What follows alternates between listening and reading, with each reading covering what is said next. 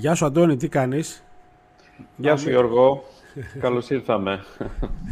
Βρεθήκαμε και πάλι στα, στις, ε, στα meetings του τώρα, στα now meetings.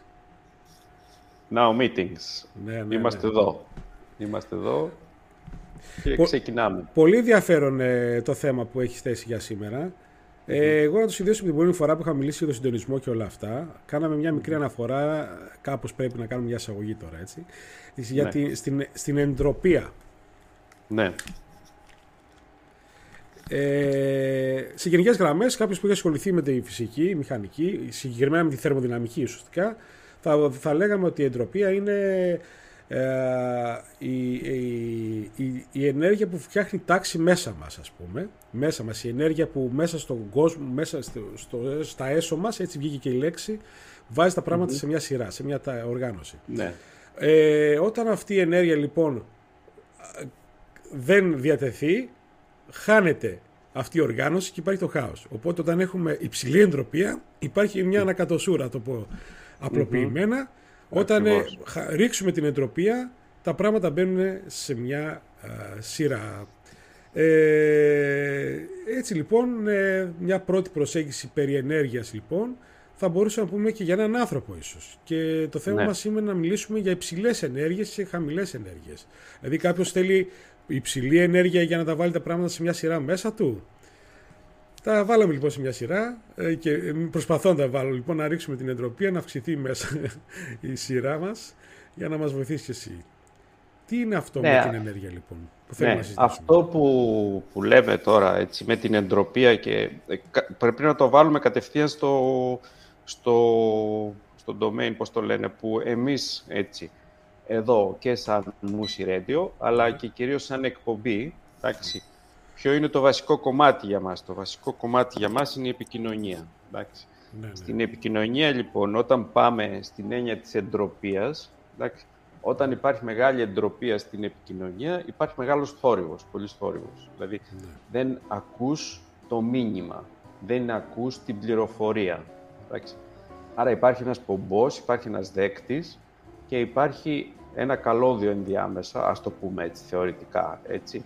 Η σύνδεση αυτών των δύο είναι ένας κοινός ζωτικός χώρος που μοιράζονται, έτσι, χώρος και χρόνος. Εμείς τώρα δηλαδή εδώ, οι δυο μας μοιραζόμαστε ένα κοινό χώρο, χώρο και χρόνο. Χώρο με την έννοια του ότι είμαστε σε μια επαφή, είμαστε ε, σε μια σύνδεση, έχουμε μια σχέση, σε γνωρίζω, με γνωρίζεις, άρα έχουμε μια έχουμε ένα ζωτικό χώρο στον οποίο κινούμαστε και έχουμε και ένα χρόνο, έχουμε 45 λεπτά που είναι η εκπομπή και θα πρέπει να, να δώσουμε πληροφορίες στο κοινό. Τώρα, η εντροπία, όταν η εντροπία είναι υψηλή, υπάρχει αυτό που λέμε θόρυβο στην επικοινωνία. Αν, αν ένας πομπός εκπέμπει και δίνει μια πληροφορία, ο δέκτης ε, χρειάζεται να ακούει όσο πιο καθαρά ε, μπορεί το μήνυμα.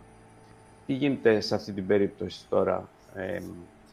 όταν, ε, όταν θέλουμε να χαμηλώσουμε την εντροπία, εντάξει, είναι η το, το, το πώς η εντροπία είναι ανάλογη με την οργάνωση της ενέργειας τη στιγμή που φεύγει ένα μήνυμα από τον ε, πομπό και πρέπει να πάει σε ένα δέκτη, εντάξει, εκεί η οργάνωση δηλαδή το vibration που λέμε της πληροφορίας, είναι σημαντικό αν έχει ένα vibe υψηλό ή έχει ένα vibe χαμηλό. Εντάξει.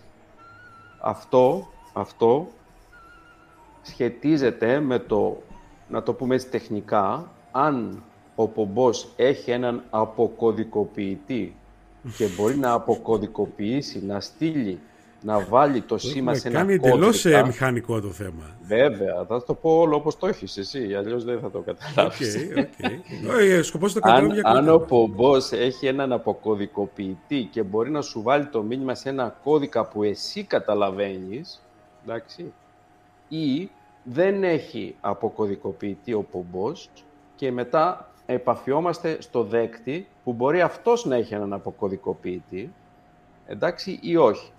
Τώρα, η έννοια του αποκωδικοποιητή είναι πάρα πάρα πολύ σημαντική. Γιατί, Γιατί αποκωδικοποιητή σημαίνει οργανώνω το vibe την ενέργεια μέσα μου και μπορούμε να φανταστούμε ότι εμείς, αν φανταστούμε το ανθρώπινο σώμα, την ανθρώπινη ύπαρξη σαν ένα ε, εργαλείο, ας πούμε, ένα, ε, ένα μέσο, εκεί υπάρχουν τρία βασικά κέντρα οργάνωσης της ενέργειας. Νοητικό, συναισθηματικό, ενεργειακό. Ωραία, να κάνω, λοιπόν, πριν τα βάλουμε αυτός που, είναι, είναι, είναι αυτά τα τρία κέντρα που αποκωδικοποιούν ή φτιάχνουν ένα κώδικα που ο άλλος μπορεί να καταλάβει. Ωραία. Μισό λεπτάκι λίγο. Να κάνω μια ερώτηση να τα αρχίσουμε σιγά σιγά να τα ξεδιαλύνουμε τώρα.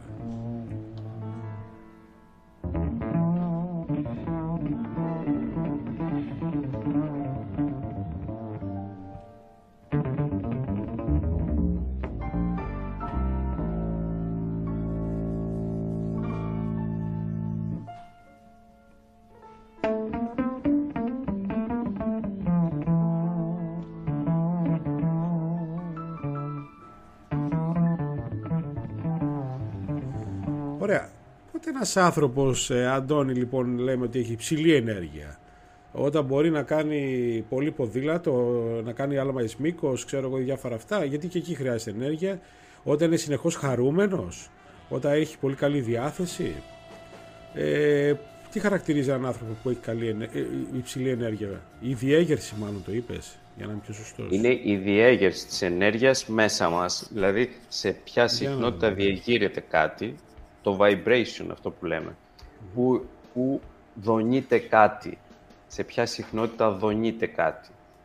Αν φανταστούμε τώρα τα τρία κέντρα που είπαμε προηγουμένως, νοητικό, συναισθηματικό και σωματικό, είναι σημαντικό αν έχουμε οργανώσει τον εαυτό μας σε ένα επίπεδο συναισθήματος, σε ένα επίπεδο αίσθησης, που είναι το σωματικό, και αν τον έχουμε οργανώσει και νοητικά, Δηλαδή, τι σημαίνει; Οργανώνω το, το, το κάθε κέντρο, σημαίνει ότι συνδέω την νοημοσύνη του κάθε κέντρου και η, νοημοσύνη είναι υψηλή σε κάθε κέντρο. Δηλαδή, έχω υψηλή συναισθηματική Αντώνη, αυτό για το κέντρο που λες τώρα, ε, πριν ξεκινήσουμε την εκπομπή, πολύ πριν μιλήσουμε κιόλας, ήθελα να σου ρωτήσω κάποια στιγμή, αλλά στο φινάλε θα στο ρωτούσα της εκπομπής μας, αφού δόθηκε ευκαιρία τι εννοούμε κέντρα, γιατί υπάρχουν κάποια κέντρα στους ανθρώπους τα οποία θα πρέπει να είναι λίγο να τα ξαναναφέρουμε κάποιοι που δεν τα γνωρίζουν να θυμούμαστε. Ε, υπάρχει το, το, το, το, κέντρο της σκέψης. Εντάξει. Όταν λέμε κέντρα ε, ε, εννοούμε ε, λειτουργίες έτσι, του, του ανθρώπινου συστήματος. Ενός ζωντανού ανθρώπινου συστήματος. Είναι λειτουργίες. Εντάξει. Έχεις την νόηση, έχεις το συνέστημα και έχεις και την αίσθηση. Και τοποθετούνται σωματικά κάπου αυτά ή είναι αυθαίρετα Τοποθετούνται σημαντικά, σωματικά, εντάξει, τοποθετούνται σωματικά. Η νόηση είναι στο κεφάλι, είναι αυτό που λέμε το prefrontal cortex. Ε, αλλά και συνδέονται και μεταξύ τους. Δεν είναι μόνο ότι είναι κάτι ξεχωριστό, δηλαδή η νόηση είναι ο προμετωπιαίος, ας πούμε. Έτσι, σκέπτεσαι, είσαι ένα σκεπτόμενο, εντάξει, δεν είσαι απλώς ένα ενστικτικό όπως είναι όλα τα ζώα, έχεις σκέψη. Άρα η σκέψη σε ξεχωρίζει και σε διαχωρίζει. Τώρα η σκέψη συνδέεται με το συνέστημα, εντάξει, το οποίο συνέστημα το βάζουμε σαν ένα κέντρο ότι είναι η καρδιά αυτό που λέμε, είναι κοντά στο στήθος. Δηλαδή όταν έχουμε συναισθήματα συνήθως οργανώνονται κάπου στην κεντρική περιοχή, ε, στο στήθος. Και μετά υπάρχει και η αίσθηση, εντάξει, που είναι αυτό που λέμε το, το κέντρο βάρους του σώματος, που είναι λίγο κάτω από τον αφαλό, εντάξει, που εκεί το χάρα που λένε στις πολεμικές τέχνες. Ναι, ναι, το χάρα, αυτό που λέμε, που εκεί οργανώνεται η έννοια της αίσθησης, δηλαδή έχεις ένα αίσθημα, εντάξει, του τι συμβαίνει αυτή τη στιγμή, το πρώτο είναι αυτός ο μικρός εγκέφαλος που έχουμε κάτω, έτσι, στο κάτω μέρος της κοιλιάς. Υπάρχουν δύο εγκέφαλοι στο σώμα, ένας ο εγκέφαλος που έχουμε στο κεφάλι και υπάρχει και ο εγκέφαλος που είναι ε, στα έντερά μας. Δηλαδή, μέσα στο, στα Α, έντερα υπάρχει... Εκεί στο χάρα που υπάρχουν. Το χάρα, ναι. Υπάρχει ένα κεντρικό νευρικό, ένα κεντρικό νεύρο που ξεκινάει από εκεί, πηγαίνει πίσω από την πλάτη μας και δίνει πληροφορίες μέσα στον εγκέφαλο. Αυτό τώρα το κέντρο. Α, θέλω να σε ρωτήσω κάτι για αυτό. Για αυτό που ναι. οργανώνει το κομμάτι του, ε, της επιβίωσης. Δηλαδή είναι συνδέεται κυρίως με κομμάτια που μας βοηθάνε να έχουμε μια γρήγορη ε, είναι αυτό που λέμε τα κότσια. Αν κάποιος έχει ένα οργανωμένο τέτοιο κέντρο, έχει ε, οργανωμένη την ε, ανθεκτικότητά του, το ενστικτικό κομμάτι του εαυτού του. Ελέγχεται από αυτό το κέντρο. Ωραία. Να θυμηθούμε κάτι από παιδική ηλικία θέλω και να μιλήσουμε για το κέντρο αυτό, για το μικρό εγκέφαλο και το χάραγε λοιπόν. Ε, λίγο μουσικούλα να ακούσουμε να...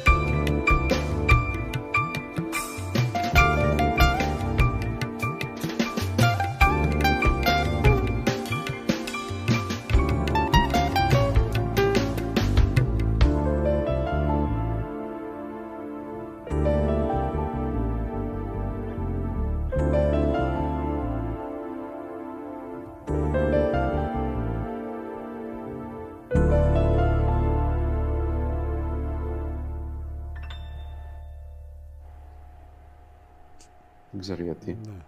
Πού θα έπρεπε να τα βγάζει, ποιο κομμάτι είναι; Λοιπόν, ε, ναι. ναι, συζητούσαμε τώρα ότι από πίσω στο background η μουσική που ακούμε είναι Έλληνας τζαζίστας, ο κιθαρίστας, ο Τάκης Μπαρμπέρης. Ήταν ένα κομμάτι το Hops, Ελπίδες, που συνεργάστηκε με τον, ε, George Κοντραφού, με τον Γιώργο Κοντραφούρη. Οι δύο καλύτεροι τζαζίστες, τζαζ κιθάρο Μπαρμπέρης και πιάνο εννοείται ο Κοντραφούρης. Συνεχίζουμε ένα κομμάτι του Τάκη Μπαρπέρη, το Strange Coincidence. Λοιπόν, παιδική ηλικία που λέγαμε, που ήθελα να σου αναφέρω, όταν κάναμε, θυμάσαι, κούνιες, παλιά, όλοι κάνουν, και κάνουν και τώρα τα παιδιά, όταν ας πούμε ανεπογατεύαινε απότομα, το πρώτο πράγμα που λέγαμε με γαργαλάει την κοιλιά λέγαμε. Mm-hmm. Ερχόταν ο φόβος από εκεί. Πολλές φορές όταν συμβαίνει κάτι, το έχω παρατηρήσει ακόμα και σε μένα, δηλαδή το πρώτο πράγμα το πρώτο πράγμα που αντιδράει μέσα μου είναι ξεκινάει ντάγκ εκεί ακριβώς. Ακούσω ένα θόρυβο και κατευθείαν έρχεται από εκεί και μετά πηγαίνει όντως στην επεξεργασία πάνω. Δηλαδή αντιλαμβάνομαι την όλη διαδικασία με μεγάλη ακρίβεια κιόλας. Και εκεί συνήθως είναι όντως μια αίσθηση φόβου ή μια αίσθηση εγρήγορσης. Κάπως έτσι εγώ το έχω ερμηνεύσει, χωρίς να έχω διαβάσει τώρα. Εγώ σου λέω καθαρά με, το, με τη δική μου προσέγγιση και στα παιδικά χρόνια που λέγαμε όλοι ή όταν ας πούμε γυρνούσαμε γύρω γύρω ή όταν ξέρω εγώ κάποιος συμβεί το πρώτο πράγμα που καλύπτει είναι το σημείο εκείνο αυθόρμητα ε, το κομμάτι της κοιλιάς ας πούμε έτσι. Ε, όλο αυτό θέλει ενέργεια για να υπάρχει όπως έλεγες κότσια, όπως έλεγες ανθετικότητα, όπως έλεγες όλα αυτά ή θέλει μια άλλη προσέγγιση για το πώς να το αντιληφθεί αυτό το πράγμα και απλά να το προστατεύει; Ε, η ενέργεια πώς, πού βρίσκεται λοιπόν σε, αυτά τα σημεία, σε αυτό το κέντρο; Ας ξεκινήσουμε από αυτό από κάτω προς τα πάνω. Ωραία. Ε, εδώ ε, θα χρειαστεί τώρα, έχει μια πιο πολύπλοκη διαδικασία αυτό να το εξηγήσουμε, αλλά μπορούμε να το εξηγήσουμε με δύο λόγια, πώς λειτουργούν αυτά τα τρία κέντρα μεταξύ τους. Σίγουρα αυτό το κέντρο είναι της επιβίωσης, εντάξει, όταν φοβόμαστε, οι πρώτες πληροφορίες και η οργάνωση της ενέργειας γίνεται από αυτό το κέντρο. Άρα δίνονται πληροφορίες αν μια κατάσταση είναι ασφαλής ή ε, μια κατάσταση είναι επικίνδυνη και μετά όλος ο οργανισμός νευροβιολογικά μπαίνει σε μια κατάσταση είτε επίθεσης, είτε άμυνας, είτε παγώματος, που λέμε είναι το fight, flight, freeze, ξεκινάνε από αυτό το κέντρο να, να προσθέσω κάτι με βάση αυτό. Για ενήλικες, ε, γιατί είπαμε για παιδικά, όταν ας πούμε υπάρχει άγχος ή υπάρχει μια κατάσταση πιεσμένη, λέμε. Ακριβώς, αυτό θέλει, θέλω να θέλει γερό στο μάχη, λέμε. Αυτό θέλω να συνεχίσω να σου πω. Ναι.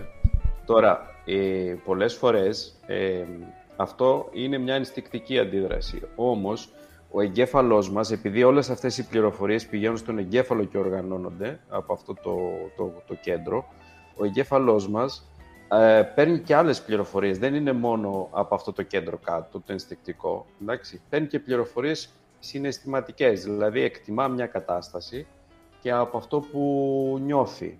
Δηλαδή, εκείνη τη στιγμή, δηλαδή, ε, ας πούμε, αυτό που βλέπεις και είσαι σε επαφή μαζί του μπορεί να σου θυμίσει κάτι. Η ενθύμηση ενός πράγματος έχει, μια, έχει ένα συναισθηματικό περιεχόμενο. Ο εγκέφαλος λοιπόν επειδή δεν ξεχωρίζει αν μια κατάσταση είναι στο παρόν ή είναι μια μνήμη, αντιδρά με βάση αυτό που έχει αποθηκευμένο μέσα. Άρα πρέπει να καταλάβουμε ότι ο εγκέφαλός μας δεν διαχωρίζει αν κάτι είναι στο παρόν ή αν κάτι έρχεται από μια μνήμη. Οπότε η αντίδραση είναι συνήθως μια αντίδραση, δεν είναι μια ανταπόκριση.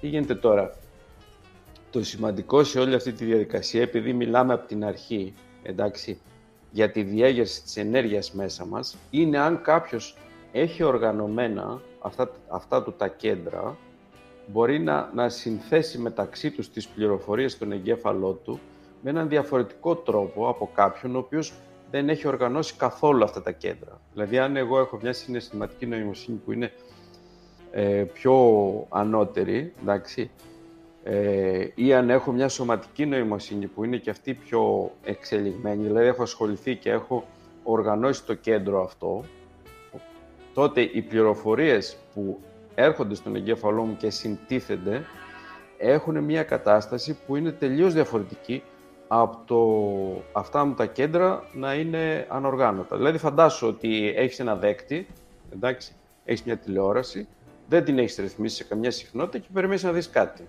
Ε, αυτό που θα δεις θα είναι κάτι, ξέρω εγώ, στο περίπου, ας πούμε. Ε, περιμένεις να δεις κάτι, βλέπεις κάτι άλλο, αναρωτιέσαι, ξέρεις για ποιο λόγο το βλέπεις αυτό που βλέπεις. Θέλω να πω, αν δεν έχεις οργανώσει και δεν έχεις έναν καλό αποκωδικοποιητή στα σήματα που έρχονται μέσα εσύ, είναι πιθανό να σκεφτείς ότι κάποιος άλλος έχει έναν αποκωδικοποιητή και σου στέλνει ένα σήμα το οποίο μπορείς να το καταλάβεις. Φαντάσου όμως ότι τα ανθρώπινα όντα, το κάθε ένα άτομο είναι διαφορετικό και εκεί που βρίσκεται και έχει μια διαφορετική κατανόηση και είναι σε ένα διαφορετικό επίπεδο ανάπτυξης το καθένα. Οπότε ένας αποκωδικοποιητής δεν σημαίνει ότι μπορεί να στείλει ένα σήμα που μπορούν να το δουν όλοι. Χρειάζεται ο κάθε ένας να αναπτύξει ένα δικό του αποκωδικοποιητή ούτως ώστε οποιοδήποτε σήμα έρχεται να μπορεί να αναλύεται και να κατανοείται πλήρως τι είναι αυτό που γίνεται.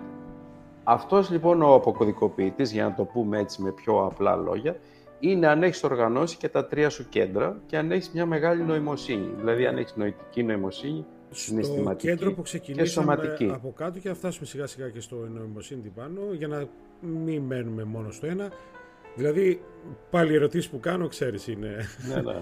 ε, δηλαδή, αν κάποιος ε, έχει πολύ ωραίους χιλιακούς, δυνατός άντρας ή γυναίκα, ναι, ναι, ναι, έχει ναι. οργανώσει το κέντρο του. Κάνει γιόγκα, ας πούμε, και που συνήθως εστιάζουν στον κορμό, ή κάνει ναι. bodybuilding, ή κάνει ένα άθλημα που θέλει πολύ δυνατούς χιλιακούς. Σημαίνει ότι το, σημείο εκείνο είναι πολύ καλό, υψηλή ενέργεια, το, ο μικρός εγκέφαλος που έλεγες. Ναι, να σου δώσω ένα παράδειγμα, εντάξει. Ε, συνήθως οι άνθρωποι λέμε ψυχολογικά, έτσι. Ας πάμε στην, γιατί τώρα αν πάμε στην σωματική νοημοσύνη, είναι ελάχιστοι άνθρωποι που έχουν αναπτύξει σωματική νοημοσύνη. Δηλαδή αυτό το κέντρο χαμηλά.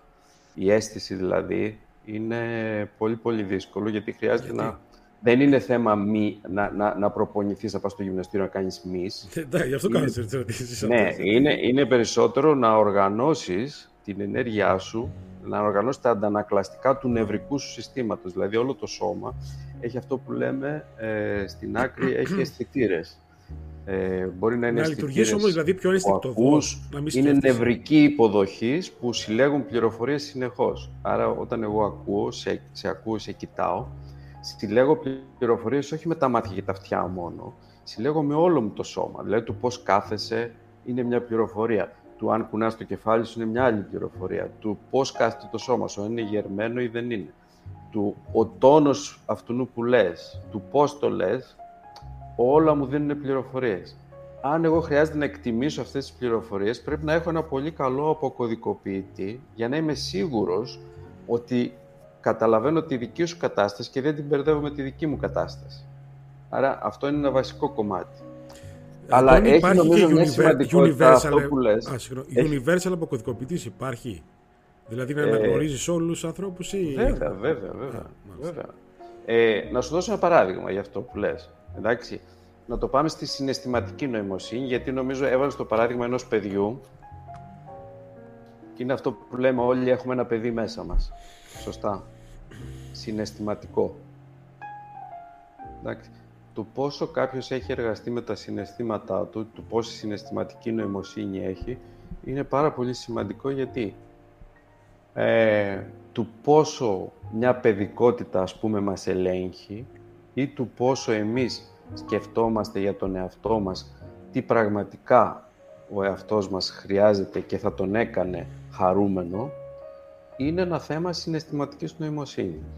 Δηλαδή, κάποιος λέει, ε, να σου πω ένα παράδειγμα, ε, του να είσαι αθώος και να είσαι παιδί είναι ό,τι καλύτερο. Πώς σου φαίνεται. Ε, Κάποιος άλλος λέει, ναι, όχι, πρέπει να είσαι σκληρός για να επιβιώσεις. κάναμε μια αναφορά περί παιδιού και όλα αυτά, ότι δεν έχει κάποιο ναι, νόημα και στην προηγούμενη εκπομπή, το θυμάμαι. Ναι, ναι. Τώρα, αν τα βάλεις όλα αυτά σε μια κατάσταση του ε, συναισθηματικά, αν κάποιος χρειάζεται να οργανώσει αυτό το κέντρο, που είναι ένα πάρα πάρα πολύ σημαντικό κέντρο, γιατί το πρώτο που έρχεται έξω είναι μια συναισθηματική ανταπόκριση. Τώρα είμαστε στο επίπεδο της καρδιάς, του στήθους, λες. Ακριβώς, ακριβώς. Αν τώρα χρειάζεται κάποιος να έχει συναισθηματική νοημοσύνη, εντάξει, το πρώτο που χρειάζεται να, να, να, να καταλάβουμε είναι η αξία αυτού του πράγματος. Δηλαδή, η πρώτη αντίδραση που έρχεται είναι με βάση το συνέστημα. Δηλαδή, αυτό τρέχει πριν από οτιδήποτε άλλο. Και συνήθως μας παραπλανεί. Δηλαδή, ε, δεν, δεν, είναι, δεν σκέφτεσαι πρώτα και μετά έχεις ένα συνέστημα. Συνήθως το συνέστημα, δηλαδή ο υπόκαμπος, αυτό που λέμε στο, στον εγκέφαλο, λειτουργεί πολύ πιο πριν και έχει μια σοφία αυτό, γιατί ενεργοποιεί το ένστικτο, ούτως ώστε αν συναισθηματικά φοβηθείς, εντάξει, πάρεις μια πληροφορία και λες αυτό είναι επικίνδυνο, αυτόματα κλειδώνει όλες τις λειτουργίες και είσαι σε επίπεδο επιβίωσης. Δηλαδή, έχει μια σοφία αυτό, γιατί όλες οι λειτουργίες τίθενται σε μια κατάσταση alert, ζωική, για να υπερασπιστείς τον εαυτό σου. Εντάξει. Τώρα τι γίνεται, αν κάποιος δεν έχει επεξεργαστεί συναισθηματικά τον εαυτό του, μια κατάσταση τη θεωρεί επικίνδυνη. Δηλαδή το να κάτσεις, αν ας πούμε, ξέρω εγώ, σε βρίσει κάποιος, που λέμε στον δρόμο, και ο άλλος ανοίγει την πόρτα, βλέπεις και βγαίνει έξω. Α πούμε, και τι σε μένα το έπεσε και το παίρνει προσωπικά. Έχει κλειδώσει όλος ο οργανισμός του ανθρώπου, γιατί απλώς δεν έχει επεξεργαστεί καθόλου το συνέστημά του. Απλώς αντιδρά.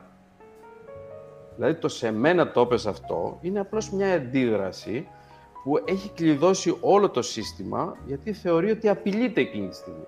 Και προφανώς είναι ψέμα έτσι. Τι είδους απειλή να έχεις, άμα κάποιος σε βρήσει δεν τίθεται θέμα, δεν είναι καμιά τίγρης που θα ορμήσει πάνω σου να σε φάει. Εδώ να Απλώς μια... κάποιος έβρισε και εσύ το πήρες προσωπικά. Μια μικρή αναφορά εδώ πέρα, της ευκαιρίας να το χαλαρώσω όσο μπορώ. Ε, για το, επειδή ασχολούμαι με το ποδήλατο, κάνουμε ε, το bike, το, στη, το bike στην, Αθήνα, στην Ελλάδα και πόσο δε στην Αθήνα σημαίνει μεγάλη, ε, ε, είναι οριακά ηρωική. Το τι βρίσιμο πέφτει στους ποδηλάτες χωρίς λόγο λες και ο ποδηλάτης δεν μπορεί να είναι στους δρόμους έτσι. Και με, μάλιστα και με πολλές φορές με κάποιες φτηνές δικαιολογίες του τύπου ε, πήγαινε πιο δεξιά ή γιατί πηγαίνετε στις δύο μαζί λες είναι το θέμα χώρου. Να ξέρει εκατομμύρια αυτοκίνητα ένα ποδήλατο φταίει σε κάποιον εκείνη τη στιγμή. Και για κάποιο λόγο θεωρούν πολύ εύκολο να το βρίσουν, ας πούμε. Επειδή είναι πιο μικρό το ποδήλατο, δεν ξέρω ε, και χωρίς να μεριμνήσουν ότι αυτός είναι ποδηλάτης εκτεθειμένος. Αν το ακουμπήσω, θα σκοτωθεί. Ε, ε, έχουν αναπτύξει πολλοί ποδηλάτες λοιπόν αυτό το πράγμα, αυτή είναι ανθεκτικότητα που λες σε πολύ ψηλό βαθμό. Είμαι σίγουρος. Δηλαδή, άμα συζητήσει με ανθρώπους που κάνουν ποδήλατο καθημερινά στην πόλη ή γενικά, ε, θα σου, και τους έλεγες αυτό το πράγμα, ε, ναι, α, αυτό το έχουμε ακούσει πάρα πολλές φορές. Ε, φοβερό. Δηλαδή, αν το πάρεις με μια θετική όψη αυτό, είναι, ξέρεις, είναι απορίας άξιο να πεις. Ε, Ε, αλλά πάντως έχει αναπτυχθεί αυτό το κομμάτι το να μην ας πούμε μπαίνεις σε κατάσταση alert αν κάποιος για παράδειγμα είναι επιθετικός απέναντί σου στον δρόμο. Ναι. Καλό είναι να μπαίνεις, να προσέχεις γιατί υπάρχουν και περίεργοι έτσι αλλά τουλάχιστον σε αυτό το κομμάτι ναι. Όπως και να έχει όμως είναι ένα, είναι ένα θέμα το οποίο εντάξει, η ευγένεια μετά η, και όλα αυτά, αυτό διεκδικεί ίσως κάποιος ή ξέρω εγώ είναι και ηθικό που μπορεί καμιά θέμα, είναι κάποιον να τον πει του στείλω ότι δεν χρεια... να έχουμε ένα πολιτισμό ρε παιδί. Δηλαδή δεν θέλουν να μιλάμε έτσι ούτε στον δρόμο. Δηλαδή το να αντιδράσει κάποιος, όχι στο ύφος που είπες, ξέρεις ποιος είμαι εγώ ή δεν ξέρεις τι είπες και όλα αυτά, ενώ στο είπε το πω να το, με λογική. Για ποιο λόγο βρίζεις, ας πούμε. Κάπως έτσι. Ε, αλλά εντάξει, αυτό τώρα είναι συνήθως γρήγορα όλα αυτά και δεν μπορεί να γίνει τέτοια συζήτηση. Σε, σε Γιώργο, να ξαναγυρίσουμε λίγο σε αυτό, γιατί ε, όταν, ε, όταν το βάζουμε στο επίπεδο του έτσι όπως το συζητάμε, δηλαδή ε, εδώ το σημαντικό ε, νομίζω ότι καταλαβαίνω τι λες, καταλαβαίνω ότι όλο αυτό και η απάντηση που μου είπες τώρα, δηλαδή ένας ποδηλάτης που λέει εντάξει, θα κάνω υπομονή, εντάξει, ε, τι να κάνω ας πούμε. Όλο αυτό είναι σε ένα επίπεδο επιβίωσης. Τώρα, αν ο ίδιος ο ποδηλάτης θα χρειαστεί να σκεφτεί τον εαυτό του σε ένα επίπεδο ανάπτυξης και όλα αυτά τα ερεθίσματα που δέχεται καθημερινά, ότι θα πρέπει, ότι είναι ερεθίσματα, ας πούμε, ε, που θα πρέπει να δει, να τα δει με έναν διαφορετικό τρόπο, εντάξει, ε, α, αλλάζει ε, ο, ο όλος τρόπος λειτουργίας. Δηλαδή, αυτό που είπαμε προηγουμένως, ο κάθε ένας άνθρωπος μπορεί να δημιουργήσει ένα δικό του αποκωδικοποιητή. Δηλαδή, τα ερεθίσματα που λαμβάνει, εντάξει, δεν είναι ότι όλοι έχουμε έναν ίδιο αποκωδικοποιητή. Αν εγώ, λοιπόν, συνδεθώ με ένα πολύ πιο ε, διαφορετικό ε, κομμάτι μέσα μου και λέω, ας πούμε, τι είναι, τι σημαίνει να είσαι άνθρωπος, να το βάλω έτσι λίγο πιο, σε μια πιο υψηλή διέγερση, εντάξει. Τι σημαίνει όλο αυτό, τι σημαίνει να κινείσαι στην πόλη, τι σημαίνει να κινείσαι με ένα ποδήλατο, εντάξει. Και το δω σε ένα, σε ένα πλαίσιο με μια διαφορετική οργάνωση, τότε θα δούμε ότι υπάρχουν πάρα πολλά επίπεδα ανάλογα με, την, ανάλογα με, με αυτό που είπαμε από κωδικοποιητή, με την πολυπλοκότητα που έχει αναπτύξει κάποιος μέσα του. Δηλαδή, έχουμε φτάσει σε ένα πολύ υψηλό επίπεδο. Κατεβώ. Ακριβώς. Τώρα πάμε και συνθέτουμε και αυτό που λέμε του σκέπτεται κάποιος είναι σκεπτόμενο Δηλαδή, σημαίνει ότι είσαι άνθρωπος, αλλά η σκέψη τι είναι, σκέφτομαι για το πώς σκέπτομαι. Έχω συνείδηση. Είσαι, Άρα είμαστε δεν στο είναι επίπεδο μόνο... του, της νόησης, του εγκεφάλου αυτή τη στιγμή. Είσαι στην στο επίπεδο της νόησης, αλλά όχι απλώς της σκέψης, μιας απλής σκέψης. Μπορείς και οργανώνεις το νοητικό σου κέντρο με το επίπεδο του σκέπτεσαι για το πώς σκέπτεσαι. Λοιπόν, από εκεί, και, από εκεί μετά βλέπεις ότι το, ο κάθε ένας μπορεί να αναπτύξει το, το δικό του εργαλείο που είναι η δική του ύπαρξη, το σώμα του, το συνέστημά του, η νόησή του, ε, το κέντρο της επιβίωσης, μπορεί να τα συνθέσει όλα αυτά μεταξύ τους και να παράγει κάτι το οποίο είναι τελείως διαφορετικό, εντάξει, με την έννοια του, του πώς αλληλεπιδρά με το περιβάλλον και με τους ανθρώπους. Αυτό είναι πάρα πάρα πολύ σημαντικό γιατί η υψηλή διέγερση που είπαμε πριν δεν έρχεται από μόνη της. Δηλαδή, χρειάζεται κάποιος να εργαστεί και να οργανώσει το κάθε κέντρο ξεχωριστά και μετά και τα τρία κέντρα μαζί να μπορεί να τα χειρίζεται από ένα κέντρο που σημαίνει ότι είναι πάρα πολύ πολύπλοκος. Εντάξει, μπορεί να εκτιμήσει κάτι σε πάρα πολύ γρήγορο χρόνο. OK, okay, μια στιγμή λίγο. thank you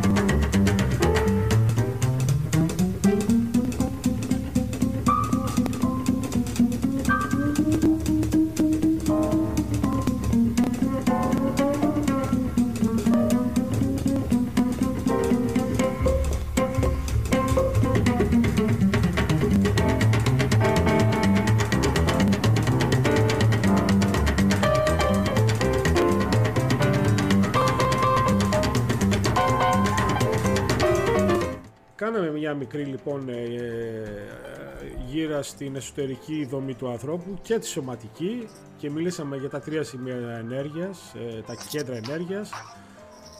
Από κάτω προς τα πάνω μικρός εγκέφαλος που είναι στο επίπεδο χάρα που είναι μέσα στα, λίγο κάτω από τον αφαλό και προς το κέντρο θα το λέγαμε έτσι ή πιο αν δεν μην πω κάτι άλλο εκεί είναι δηλαδή γιατί εκεί πέρα είναι τα γονεύουμε το digestive το σημείο πέψης ας πούμε έτσι το επόμενο κομμάτι είναι λίγο πιο ψηλά έχουν, υπάρχουν και διάμεσα κοιλιακό πλέγμα και διάφορα άλλα θα μου πεις ναι. Α, θα τα πούμε άλλη στιγμή νομίζω ε, που είναι το συναισθηματικό κομμάτι και νοητικό κομμάτι που είναι στην περιοχή του εγκεφάλου. Ε, νομίζω τα άλλα να τα πούμε και την άλλη φορά, να μας κάνεις μια εισαγωγή για το επόμενο θέμα κιόλας. Και να... Εγώ σας χαιρετώ. Αντώνη, πάρα πολύ χάρηκα. Πάρα πολύ. Πολύ ενδιαφέρον αυτή η εκπομπή. Πραγματικά. Πάρα πολύ. Για πες. Ναι, να πω κι εγώ κλείνοντας για τρία πράγματα. Ε, ε, η περίληψη σημερινή είναι ε, θα το πω έτσι με μία φράση, καθώς κάποιος κινείται μέσα στη ζωή του, το πιο βασικό κομμάτι είναι η οριμότητα αυτών των τριών κέντρων, αν ασχολείται δηλαδή με τον εαυτό του και οριμάζει καθώς μεγαλώνει, εργαζόμενος με αυτά τα τρία κέντρα, που είναι κάτι πάρα πολύ σημαντικό, όχι για τον ίδιο, αλλά για τους ανθρώπους και για τους άλλους, για την ανθρωπότητα, λέει, για το πώς επικοινωνεί με τους υπόλοιπους. Η επικοινωνία, λοιπόν, είναι ένα πολύ σημαντικό πράγμα και το βάθος της επικοινωνίας ορίζεται αν κάποιος καλλιεργεί τον εαυτό του, αν είναι πολιτισμένος, δηλαδή κάποιος, ή αν είναι βάρβαρος, είναι αν καλλιεργεί αυτά τα τρία κέντρα, της νόησης του συναισθήματος και της αίσθησης, αν τα καλλιεργεί και ε, έχει μια καλή σχέση με αυτά. Τώρα, ε, γι' αυτό με μία λέξη είναι η έννοια της πολυπλοκότητας και της του κύκλου που κάνει κάποιος στη ζωή του, δηλαδή πόσες φορές μπορεί να περάσει από ένα σημείο και να είναι το ίδιο σημείο ή πόσες φορές μπορεί να... Γιατί η ζωή μας είναι σε κύκλους που λέμε, αλλά είναι σημαντικό αν κάποιος διαγράφει κατά, κατά τη διάρκεια της ζωής του μία σπήρα, δηλαδή περνάει από το ίδιο σημείο, αλλά δεν είναι και το ίδιο το σημείο, είναι μια άλλη τροχιά, ή αν γενικά κάνει ίδιους κύκλους και είναι σε ένα ψυχαναγκασμό. Αυτό, αυτό είναι το πιο σημαντικό που θα μιλήσουμε την άλλη φορά. Σας χαιρετώ. Καλή συνέχεια και από μένα. Καλή... Καλό Σαββατοκύριακο και καλή επόμενη εβδομάδα.